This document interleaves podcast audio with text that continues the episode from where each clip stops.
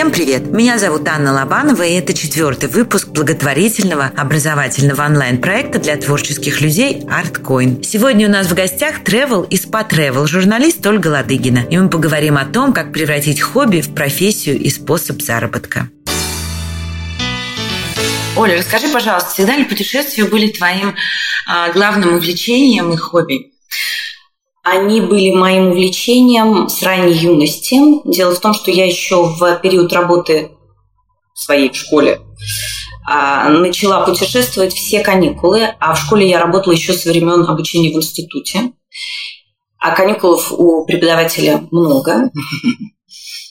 И вот все каникулы я разъезжала, и когда я нашла себе параллельно вторую работу, я там как-то хитро умудрилась договориться с начальством, что меня продолжали отпускать.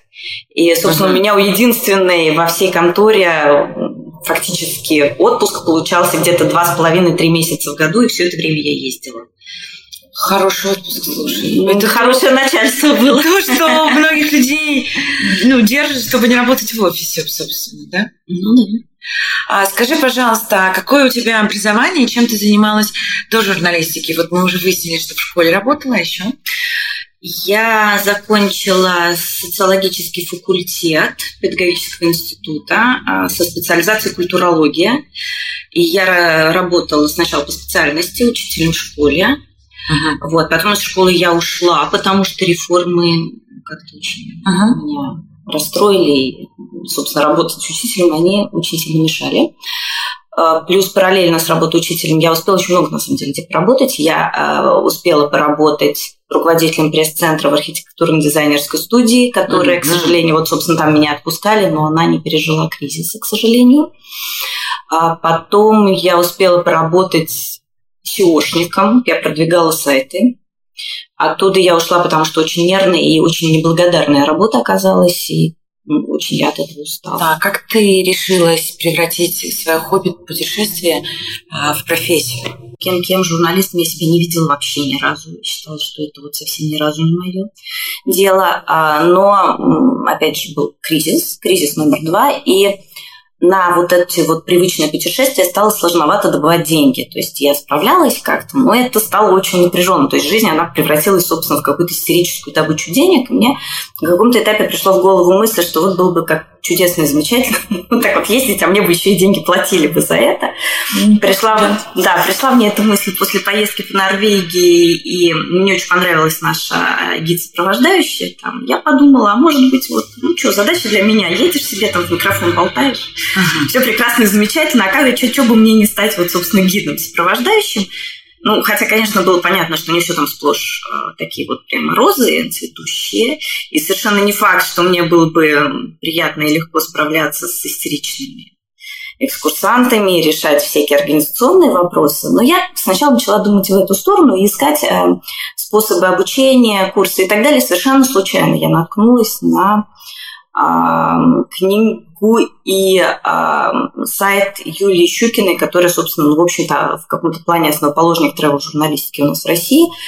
И поскольку я очень активно к этому моменту очень много чего писала, это, в общем-то, входило в круг моих профессиональных обязанностей, я подумала, что вот, собственно, ни от кого, опять же, ни, никаких тебе истеричных туристов, сидишь себе, ездишь и пишешь. Идеальный вариант. И начала я, соответственно, в эту сторону как-то думать и выяснять, а как бы мне вот туда уйти. А что значит спа travel?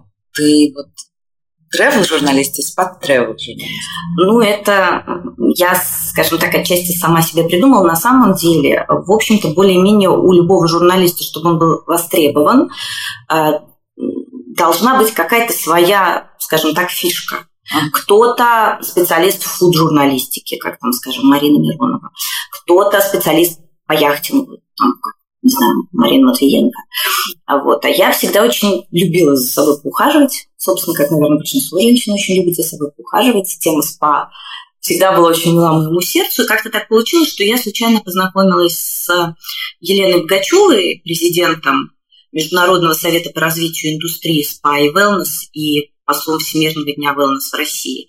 Она была экспертом в одной из моих статей, которые я для Discovery писала. Дальше я через нее оказалась в пресс-туре, который проводили как раз под тему СПА. В Марокко мы ездили. Дальше я через нее оказалась членом жюри конкурса Perfect Spa. Ну и плюс в пресс-туре я познакомилась с редакторами специализированных журналов. Подумала, что, а, собственно, а почему бы мне не пописать им именно про культурные традиции СПА, про вот это вот все, не привязать путешествие к вот этим вот а, традициям ухода за собой. Вот. Редакторы, естественно, очень обрадовались этому предложению, так я начала в этой сфере работать, в этом направлении его развивать. А как ты вообще начала писать? И когда? Писать я начала где-то на третьем курсе института, и первым, что я писала, были словари и учебники. То есть я как-то так ухитрилась, например, учебник для вузов по культурологии быть одним из авторов. Причем я там оказалась, например, совершенно случайно автором с одним из своих педагогов который на тот момент ага. меня учил. А, вот, а, попала я туда через а, своего папу, который как раз автор учебников, достаточно такой известный. Вот, и он, соответственно, культурологию в значительной степени он меня вводил, скажем так, ага. в эту сферу, поэтому я начала писать учебники для начала. Вот. Потом я работала где-то год у меня была очень интересная работа. Я была э, учеб... заведующим учебно-методической частью в школе для беременных. Вот, школа была при журнале 9 месяцев, и мне там предложили вести колонку «Гороскоп друидов». Так что я, да, я писала про детей грабов, там, дубов и так далее. Да, это было очень смешно и весело, ну вот так. Дальше, соответственно, в архитектурно-дизайнерской студии, поскольку я была пиарщиком, я готовила материалы для журналов, где мы должны были uh-huh. публиковаться как эксперты, ну, участвовать, давать какие-то экспертные комментарии. Плюс я была еще и учредителем электронного СМИ, соответственно, туда тоже писала. Плюс пришли уже сторонние заказы от партнеров, и я начала писать в другие какие-то источники. В общем, я все время чуть-чуть дописала куда-нибудь. Какой у тебя был первый шаг, чтобы начать заниматься именно журналистикой, тревел-журналистикой? Ну, когда я поняла, что есть такая возможность и что-то на эту тему почитала, первый шаг – это, конечно, а, сделать себе хоть какое-то портфолио, то есть найти ресурс, куда написать бесплатные статьи. И самое первое, что я делала, это тогда был очень хороший ресурс «Я туристка», приличный очень. Вот, и я писала туда бесплатные статьи, чтобы наработать портфолио и опыт.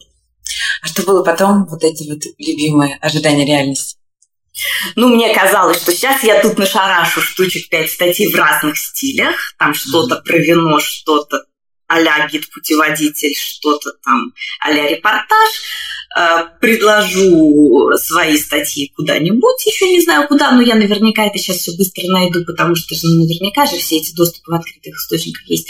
И вот где-нибудь через пару месяцочков мне все закажут статьи, я буду писать где-нибудь штучек так по 8-10 статей в месяц, зарабатывать много-много денег, ездить, кататься, еще меня в пресс будут отправлять бесплатно, и будет у меня все хорошо, думала я. Да, а по факту, до того, как я получила первый заказ, прошел год. Причем это был год достаточно напряженной работы. Это был год отказов. Когда ты э, и сначала ищешь вот эти точки входа, дальше ты предлагаешь туда темы. Тебе вежливо говорят спасибо большое, но нет. Ты опять предлагаешь темы, тебе опять вежливо говорят спасибо большое. Ну, подумаем, если вдруг нам понравится, мы к вам обратимся. Э, через год мне заказали первый первую статью, я ее написала, и еще год прошел, прежде чем была моя статья опубликована, причем это была не эта статья, а другая. И, соответственно, я получила первые деньги. То есть два года. И э, стало понятно, что на самом деле не так много у нас возможностей публиковаться, и не так легко туда войти. Как в итоге ты нашла эти точки входа в журнал? Мне посчастливилось как раз, тогда я туристка проводила конкурс на билет на Travel Writing Summit, который проводила Юлия Щукина. Это было двухдневное такое мероприятие, где присутствовали практически ну, все такие очень знаковые в сфере тревел-журналистики персоны, и мне удалось там с ними познакомиться. Я выиграла этот конкурс, э, и мне удалось с ними познакомиться. Так я получила имейлы как-то чуть-чуть пообщаться, и я узнала о, об их требованиях, что тоже было очень важно, и э, вот это был первый момент. Хотя попала я, как ни странно, поначалу не к ним, а попала я в Discovery, и это вообще была такая полумистическая история на тему, что если ты куда-то стучишься, тебе откроется дверь. А, я работала в конторе Косморелакс, которая продавала дизайнерскую мебель, ну, псевдодизайнерскую, там китайские поделки были. я была редактором сайта, и вместе со мной редактором сайта оказалась э, Катя Антонова, девочка, которая перед этим работала ответственным секретарем Discovery. Да, и она, я об этом даже не знала, я ей просто вот рассказала, что вот у меня мечта мечтей работать travel-журналистом, и она рассказала, у нас сохранилось с ними очень хорошие отношения, она рассказала там редактору, я просто получила письмо от редактора, что вот мне про вас Катя рассказала, ну давайте предлагайте тему. И вот именно этот журнал для меня стал первым, куда я вошла, а дальше уже имея а, публикации в достаточно таком известном и раскрученном журнале, уже, конечно, проще ходить в другие, хотя тоже нелегко. И тоже предполагает много отказов. Важен ли опыт и портфолио, язык, стиль письма, вот эти все вещи? Или важнее найти точку входа и начать писать? Э, очень важно понимать, что такое формат журнала и предлагать темы, которые соответствуют этому формату. Потому что если ты найдешь точку входа и предложишь что-то, что тебя очень занимает, но вообще никак не ложится под их формат и под рубрику, то, естественно, никто тебя не опубликует. Портфолио тоже важно, потому что, э, ну, конечно, редакторы, они хотят понимать, что ты как минимум умеешь писать грамотно. Uh-huh. А, то есть э, первое, что важно, это умение понимать формат журнала, придумать интересную тему, соответствующую этому формату. формату. А, владение стилями языком необходимо именно для того, чтобы а, понимать специфику формата и писать в рамках этой специфики потому что кто-то предпочитает именно вот интервью, кто-то даже историю о каких-то таких вот героях не в формате интервью дает, а в формате стороннего рассказа. У кого-то по суше стиль более такой отстраненный, у кого-то более живой. И это все надо очень хорошо понимать. И для этого, конечно, надо очень хорошо владеть стилем языком. Ну и, естественно, все это приходит с опытом, поэтому опыт, да, он тоже важен. Поэтому чем больше ты пишешь изначально бесплатно статьи, тем, соответственно, больше шансов установить хорошие отношения с редакторами. А как происходит а, процесс написания статьи и публикации? Расскажи немножко вот это закулисье, как происходит. Ну, первое, первое альфа и омега – это тема. Значит, здесь э, момент сбора материала и подбора темы, они иногда могут меняться. Может быть так, что ты куда-то поехал, встретил интересную очень какую-то историю или человека, нашел тему, и дальше ты ее предлагаешь журналам. Бывает наоборот, ты придумал тему, предлагаешь журналу, журнал утвердил, и под эту уже тему ты ищешь себе конкретных там спикеров, едешь, собираешь материал. Но вот это вот два первых этапа. Тема, которая кого-то заинтересует, сбор материала. Сбор материала – это не только встреча с со спикерами, и это не только живые интервью, это еще и э, поиск экспертов, которым пишешь э, в письменном виде, задаешь вопросы, это сбор материала какого-то, ну, любого вообще, какой есть и в сети, и в бумажных источниках – такой очень серьезный достаточно процесс, потому что любой материал надо проверять, потому что даже, скажем, вроде как книги, которым можно доверять, даже там могут быть ошибки. У меня так, например, был один раз, когда я писала статью по Новой Зеландии, и там в книге, вполне себе посвященной Новой Зеландии полностью, а, была перепутана одна географическая точка, они ее случайно перенесли с одного острова на другой. И если это не проверить, то, ну, понятно, что это проверит чек-редактор, но, в общем, лучше бы не допускать таких ошибок изначально. Каждую, любую фактическую информацию надо проверять по нескольким источникам. Дальше уже пишется либо план, либо синопсис. Все зависит от требований редакции. И дальше уже, когда вот все канва, идея утверждена, канва тоже прописана, пишется, собственно, статья, вычитывается, сокращается, правится, высылается редактор. Следующий этап – работа с редактором, который может присылать либо уточняющие вопросы, либо правки, либо вообще переписать, попросить статью, если, скажем, первый раз пишешь э, под рубрику и неудачно попал в формат или не выдержал идею, а, и это все тоже надо делать, и это может быть достаточно такой напряженный и сложный этап работы. Вот, ну, когда вот это все пройдено уже, то, да, статья публикуется, и вот когда она вышла, можно, наконец, получить гонорар, раз уж про деньги говорим. То есть а, так может быть, что ты написал статью, не знаю, вот сейчас у нас апрель, в апреле написать статью, а выйдет она, не знаю, в феврале следующего года, и ты получишь деньги. Свою первую заказанную статью я написала как раз в апреле. Вышла она через три года с хвостиком. То есть okay. через три года в апреле мне сказали, Оля, ура, мы ее ставим. Поставили ее в журнал. Вот только тогда пошла работа с редактором. Мне пришлось достаточно много переписать и подправить, потому что там чуть-чуть а, под рубрику ее надо было заточить. В июне она вышла, и в июне я получила деньги. Через три года с хвостом, да. Если тем более такие э, долгие временные рамки, да, то есть ли какие-то, как оформляется все это, да, есть какие-то гарантии у автора, что его не обманывают и не оставят без денег? Это, конечно, юридически оформляется. Заключается контрактный договор на, каждый, на каждую статью, он подписывается. Если попутно предоставляются фотографии и приложения, к договору оформляется, подписывается. Но гарантии это, увы, никаких не дает, что показывает, например, в моей истории печальный опыт сотрудничества с журналом «Гео», который немецкая франшиза, у них все в этом плане было очень строго. Ты вычитывал, тебе присылали договор, ты мог его прочитать, задать вопросы, уточнить. Ты приезжал туда, это все подписывал, экземпляры все у тебя на руках. Но когда они закрылись, не выплатив мне за три статьи, статьи достаточно были маленькие, поэтому гонорар там предполагался небольшой. Да, я, конечно, могу собрать все эти договора и пойти в суд, и потратить страшное количество времени на то, чтобы судиться, и страшное количество денег на адвоката. Но то, что они мне должны, оно просто несоизмеримо вот с этими энерго- и финансовыми и временными затратами. Mm-hmm. То есть одно дело, что они не выплатили, там, скажем, своим редакторам зарплаты за несколько месяцев, тем имеет прямой смысл, конечно, бороться за свои права. Я думаю, что очень многие авторы, они, понятно, что ни одной мне не сплатили, э, просто не стали суетиться, потому что овчинка выделки не стоит.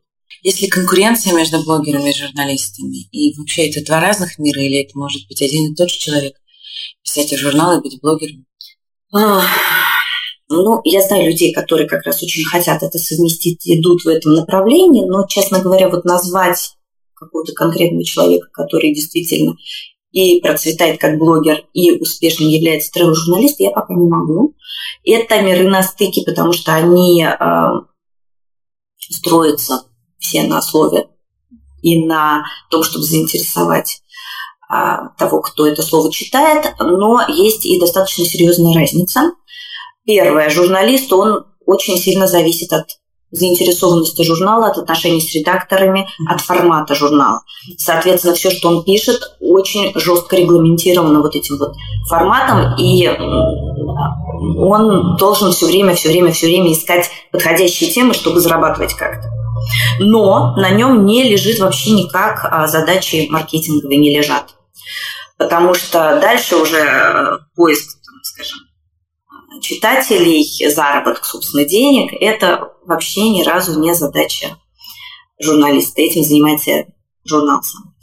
Блогер, он может писать, что хочет, как хочет, куда хочет, когда хочет. Вот он абсолютно вольная птица в этом плане, но он сам себе ищет аудиторию, и у него очень серьезно стоит эта задача, потому что если у него нет большой аудитории, а, в десятки тысяч подписчиков, то он никому не интересен, и, соответственно, смысла в его блоге, кроме как прогрессоваться, особого нет. Ну, то есть ни финансового дохода, ни возможности да, там, плюш куда-то поехать. Поэтому вот в этом разница. И в итоге получается так, что а, журналисты такие маститые, маститые журналисты, которые много лет шли к своему месту, они, их очень раздражают блогеры, потому что они, особенно инстаграм-блогеры. А блогеры, вот именно такие вот успешные блогеры, я не думаю, честно говоря, что они хотят лезть в журналы именно потому, что там нет такой вольницы, там и там совершенно другие требования на самом деле к уровню статей и к стилю. Это сложно. То есть а, я так понимаю, что блогер э, может так скажем, проще ему писать, но у него добавляются другие знания про рекламу, маркетинг и вот такие всякие штуки. И даже не только знания. Ну и работа. Работы. Гораздо больше работы, гораздо больше суеты в этом направлении. Потому что журналист, конечно, он тоже учитывает целевую аудиторию журнала. Он mm-hmm. под нее пишет. но ему не надо суетиться в поисках читателей. А расскажи, пожалуйста, про пресс-туры. Ну, ты даже уже говорила о том, что когда у тебя было ли ожидание, ты думала, что вот сейчас ты начнешь них ездить, и все будет очень прекрасно. Да. А как они выглядят с обратной стороны, и полезны ли они для журналистов? на самом деле. Пресс-тур оказался историей, как ни странно, гораздо менее приятной и а, более такой замысловатый, скажем так, чем ожидалось. Потому что, как ни странно, при том, что пресс-тур, он существует для того, чтобы дать возможность журналисту получить материал, в нем собирать материал сложнее, чем когда ты организуешь путешествие самостоятельно. Во-первых, потому что там куча народу. И, естественно, всем нужен эксклюзивный материал. И если ты просишь организовать тебе какое-то интервью, то надо в это время чем-то занять всех остальных. И если этих остальных 50 с гаком человек, то тут возникают сложности. Ну, хорошо, если они в это время хотят квасить или, там, я не знаю, в магазин сходить. А, это одна история. А другое дело, если все активно чего-то хотят, и всех надо, и всем надо дать что-то, каждому что-то свое, ну, это очень сложно. А плюс очень жесткий всегда график, очень жесткий. Это ты все время ездишь, все время меняешь локации, потому что, естественно, тебе за очень короткий промежуток времени за неделю должны показать максимум э, привлекательных сторон страны. И самое главное, а, как ни странно, очень часто представители туристических офисов не ориентируются на нужды журналистов, а, потому что они достаточно много работают с агентами, турагентами, и они, как ни странно, привыкли гораздо больше ориентироваться под нужды турагентов. То есть они а, постоянно показывают бесконечные отели, о которых вообще, между нами говоря, особо никто не пишет. И рестораны. Да, турагент должен это все очень хорошо знать, Плюс турагент должен быть доволен, потому что довольный турагент, он, понятно, будет предлагать клиентам именно это направление. И зная Э, кучу разных э, отелей, кучу разных ресторанов, он может об этом, во-первых, вкусно э, рассказать, во-вторых, порекомендовать так, чтобы клиент был доволен. Турист, э, тревел-журналисту это не интересно вообще ни разу. Тревел-журналисту интересен эксклюзивный материал, инсайдерская информация, внутренняя жизнь страны. И выколотить вот интервью, какую-то такую встречу, вот что-то такое вот необычное именно с тем, чтобы добыть материал, а чтобы понимать, добыть материал, это значит, ну, как минимум, там, полтора часа интервью с кем-то. Угу. Это, ну, нужно действительно очень мудрый, понимающий представитель э, информационного туристического центра, да, турофиса официального, и далеко не всегда они проявляют такое понимание, а даже если понимают, э, очень сложно просто физически найти возможность. То есть, извините, там либо до завтрака ехать, либо после ужина там с кем-то, это же надо, чтобы спикер согласился, либо действительно занять другую группу, это правда сложно. И в итоге получается, что и действительно очень жесткий график. И в итоге получается, что, как ни странно, привести эксклюзивный материал из пресс-тура труднее, чем из самостоятельного путешествия. Но за пресс-тур ты не платишь. Сколько времени тебе потребовалось, чтобы начать зарабатывать в этой сфере? Самый первый заработок, по-моему, 600 рублей. У меня пришел через пару месяцев. Я написала тогда, ну, он сейчас есть такой путеводитель, онлайн-путеводитель Арива. Они э, искали блогеров и тревел-журналистов, и я им написала рассказ по согласованию с редакцией. Вот они мне за него заплатили, но я так понимаю, что это была такая именно такой способ собрать себе пул как раз э, бесплатных блогеров, потому что мне сказали, да, все прекрасно, все чудесно, вот вам деньги, но извините, ну вот э, мы с вами дальше пока вот не готовы работать, но вы нам пишите, если что, если вам нужна площадка. Я с ними дальше работать не стала, но вот такой первый заработок у меня был, а, а вот нормальный гонорар за статью у меня пришел через два года первый раз, после того, как я начала работать. А когда мы говорим про нормальный гонорар, мы имеем в виду какие суммы? Нормальные гонорары – это, ну, в принципе, обычно платят, э, там, скажем, Discovery платит 900 рублей за тысячу знаков. Mm-hmm. Вокруг света платит тысячу рублей за тысячу знаков. Понятно, что из этого читаются какие-то налоги. Mm-hmm. Ну, соответственно, дальше объем статьи обычно от 10 тысяч начинается.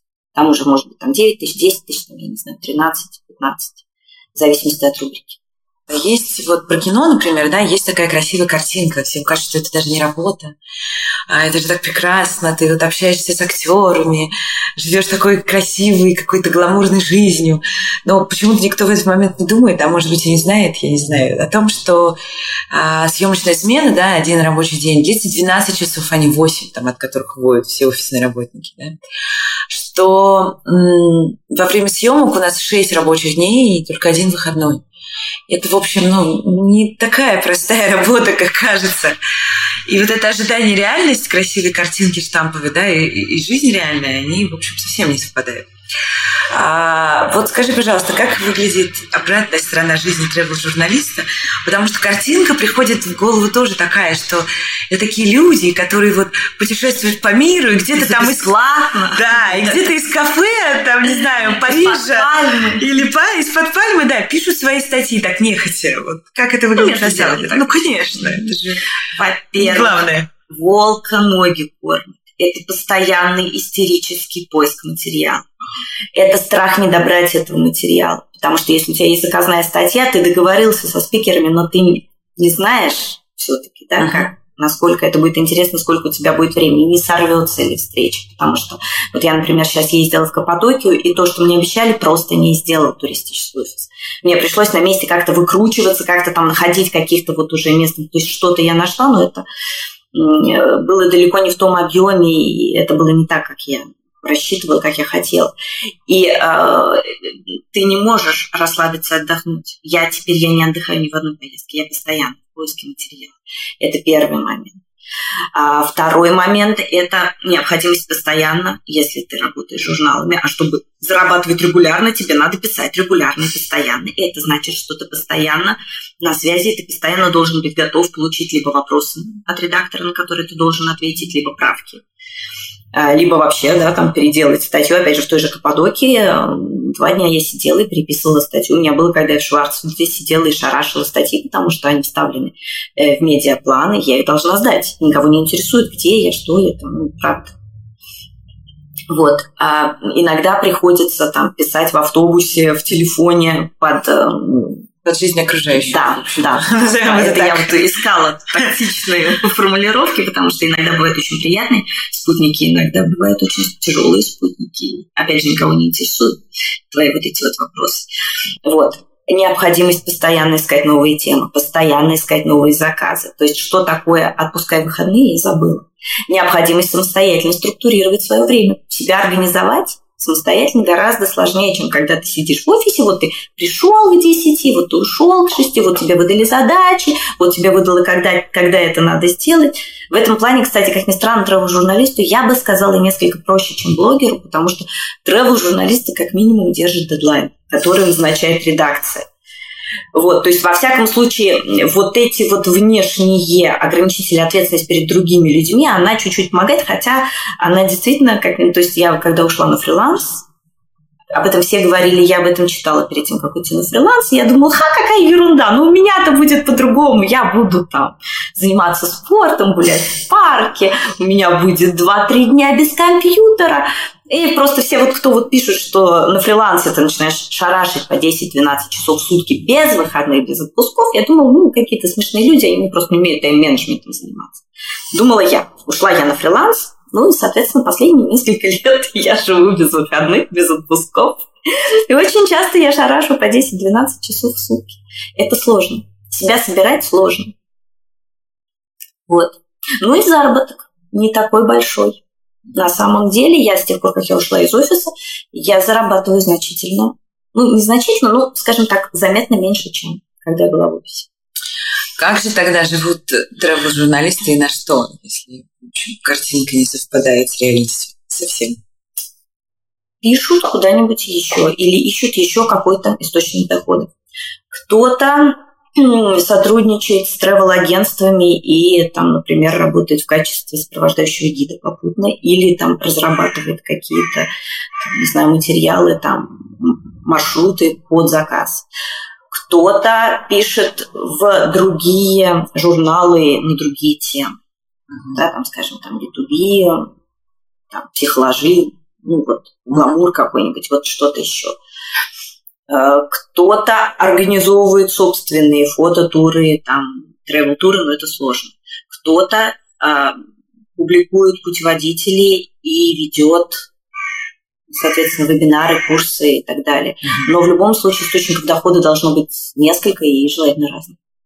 У тебя какие дополнительные источники дохода? Я пишу научно-популярные статьи, я пишу статьи B2B, на всякие вот бизнес-темы, предпринимательские темы. Я преподаю язык, я так и не ушла окончательно с преподавания, потому что это как раз в отличие от а, продвижения сайтов оказалась очень благодарная работа. У меня до сих пор есть ученики, ну, частные. Как ты считаешь, вообще на тревел-журналистику в России жить возможно? На тревел-журналистику в жить, жить возможно либо если ты стал редактором в каком-то из изданий, угу. но, опять же, это офисная работа, это не фриланс, и, опять же, достаточно жесткий регламент Понятно почему. В силу формата журнала, корпоративных требований и так далее.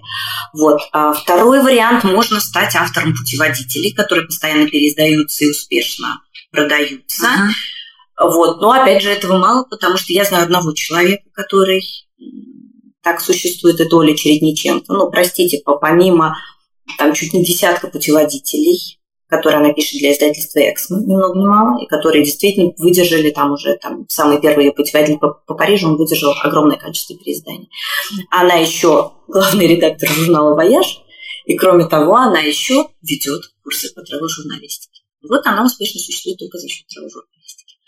Есть другие люди, там можно писать, не знаю, бортовые журналы, можно сотрудничать с а, порталами тематическими, то есть как-то выкрутиться можно. Вот. А у меня есть некоторые планы, но, честно говоря, я не очень готова о них распро- распространяться из суеверных соображений. Но, конечно, мне бы э, хотелось и расширить, скажем так, количество заказчиков. Вот, и, наверное, как-то куда-то двигаться дальше в этом направлении.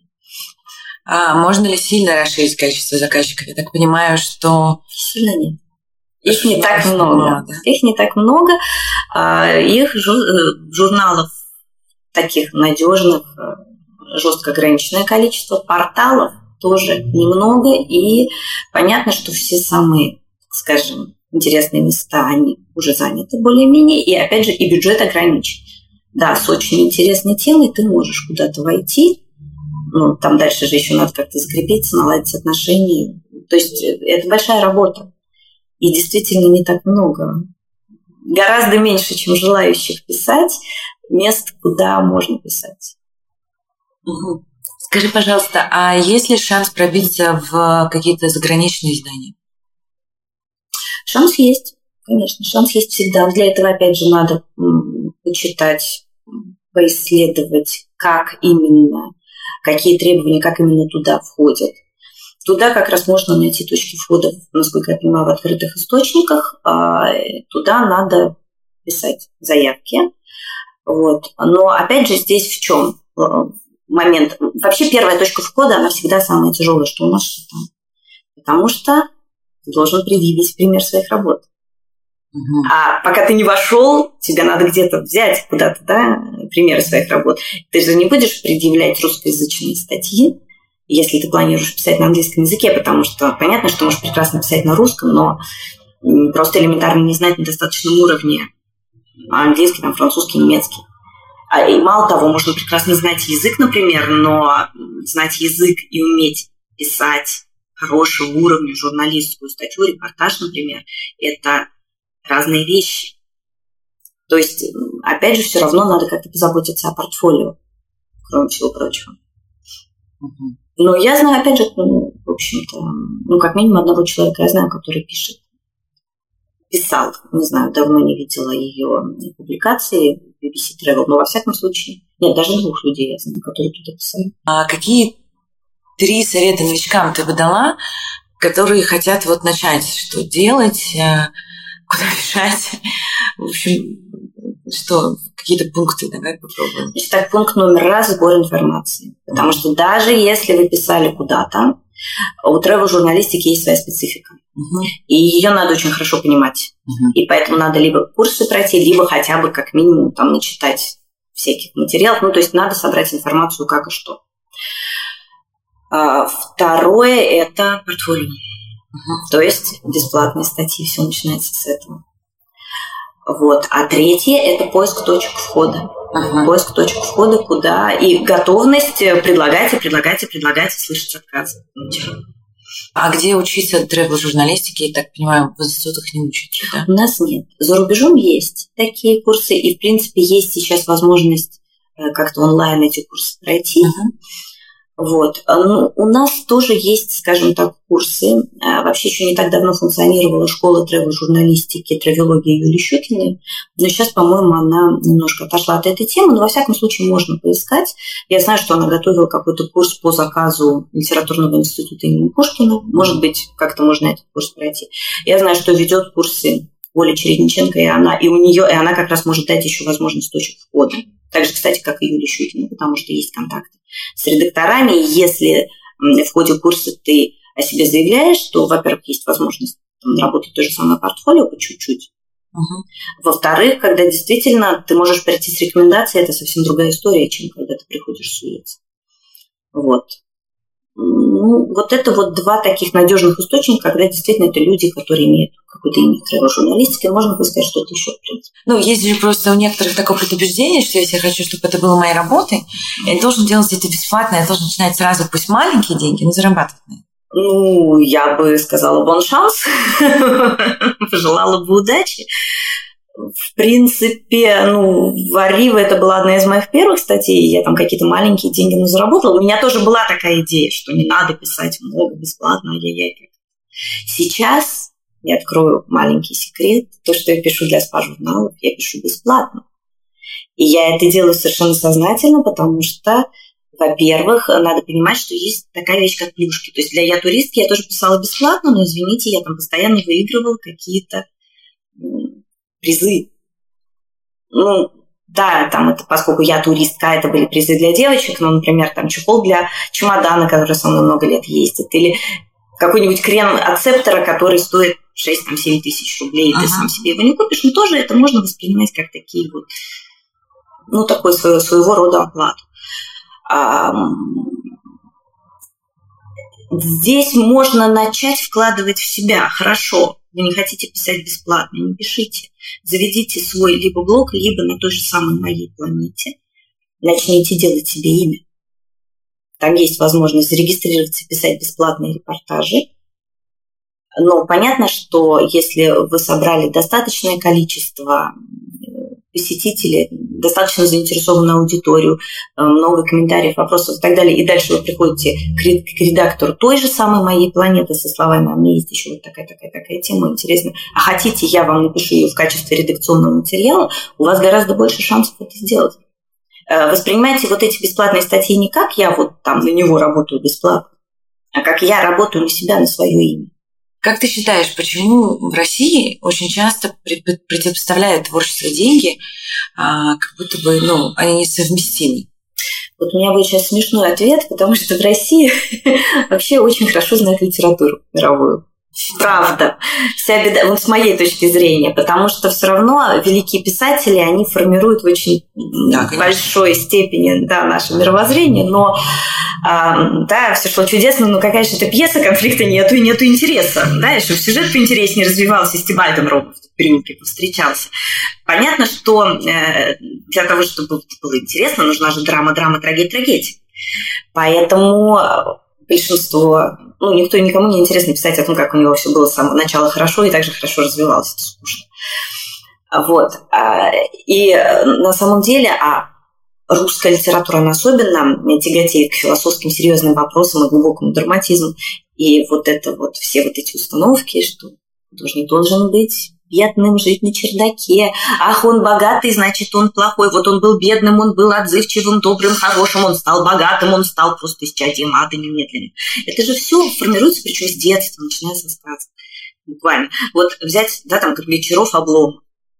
Я вот его когда читала, я никак понять не могла, почему эта Ольга так вообще зациклилась на этом ну, очень добром, очень милом человеке, который лежит на диване, когда у нее вот рядом под боком совершенно прекрасный Штольц который э, активный, деятельный, умный, который создает рабочие места. То есть он не просто, он не, не, да, там, не, не гад, который там себе гребет, гребет, гребет, гребет, такой вот буржуй, да, там, владелец заводов, этих проходов, а реально он помогает, он улучшает качество жизни окружающих. Нет, она вот очень долго же вообще э, этого вот коуч потейчу, вот это вот пыталась диван стащить.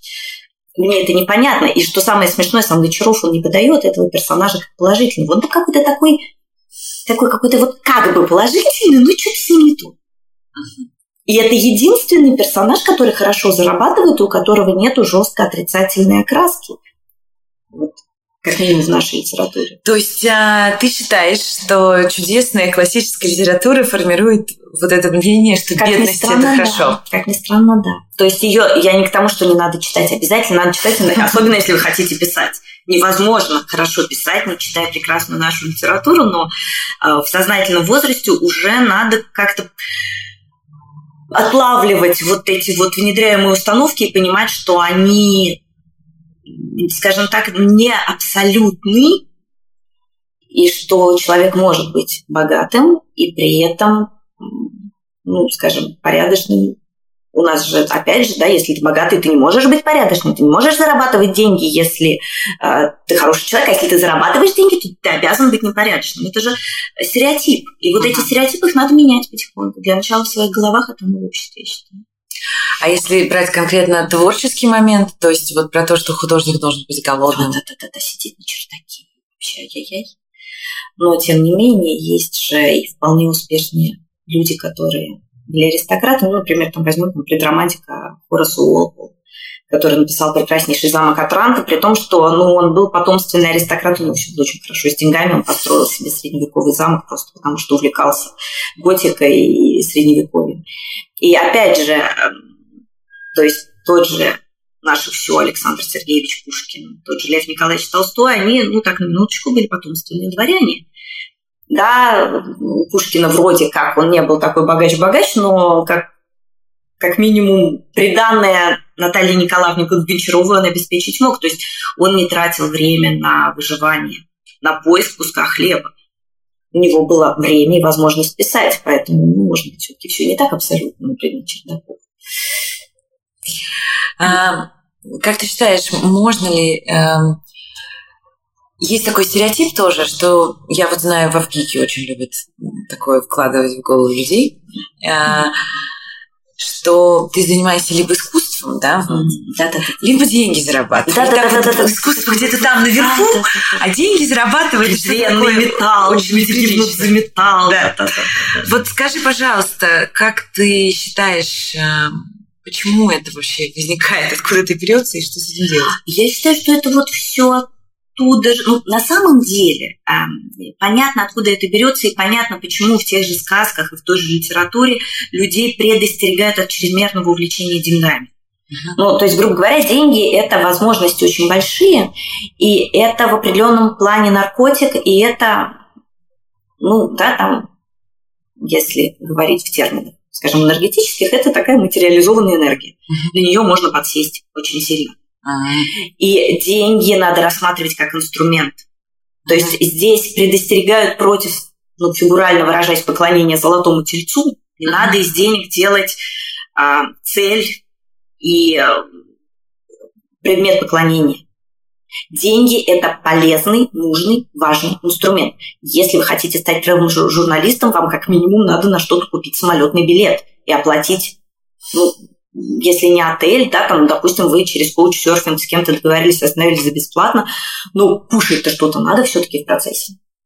Как минимум ездить между городами, автобусный билет хотя бы оплатить надо. Это невозможно без денег. Надо зарабатывать. Деньги – это не, не, не есть зло, деньги – это возможности. Но деньги – это очень мощный опасный инструмент, и детей учат к ним относиться с осторожностью именно для того, чтобы деньги не вот эта вот, вот зависимость, она не поработила. Ага. Потому что если заниматься только деньгами, то, конечно же, на творчество и на искусство просто ни сил, ни желания, ни мысли не останется. А, еще есть такое мнение, что вот есть отдельно творческие люди, есть отдельно такие бизнесмены, у которых какие-то другие навыки, и они умеют считать деньги, зарабатывать их, вообще разбираться с ними. Вот ты согласна с этим? Здесь вопрос, мне кажется, расширения компетенций. А, творчество действительно и организа... ну, а, решение организационных вопросов – это так же, как бухгалтерия. Это совершенно разные задачи. И, ну, как в рамках офиса, да, там один раз занимается бухгалтерией, другой, uh-huh. там, не знаю, продвижением, а третий, вот, собственно, креативит. Э, в принципе, в этом есть свой резон. Действительно, если ты занимаешься творчеством, хочется все время а, посвящать именно творчеству. Вот. Но это не значит, что творческий человек никак, ни за что, никогда не может быть бизнесменом принципе, вполне возможно взять на себя вот эту и финансовую ответственность, и ответственность за других людей. Хорошо, ты можешь в основном заниматься творчеством, найди себе надежных партнеров и прострой с ними юридические отношения так, чтобы они не могли, например, да, там, тебя обманывать или как-то да, там, слишком сильно обманывать. Вот. Настрой. Прекрасно. На, настрой вот, это, вот, вот этот механизм или там, я не знаю, запиши какой-нибудь там инфокурс, который будет популярен, организуй себе постоянный источник я не знаю, пассивного дохода. Это можно сделать. Бизнесмен – это человек, который берет на себя ответственность за организацию каких-то процессов. Если это серьезное предприятие, там, не индивидуальный предприниматель, а человек, на которого кто-то работает, он берет на себя ответственность за структуру этого предприятия и за других людей. Брать на себя ответственность страшно. Конечно. Вот, собственно, основная разница. А скажи, пожалуйста, какое творчество тебя изменило, тебе помогло? Это может быть что угодно. Книга, художественный фильм, а, какой-то предмет искусства, может быть. Ну, самое первое еще на уровне моих институтских времен.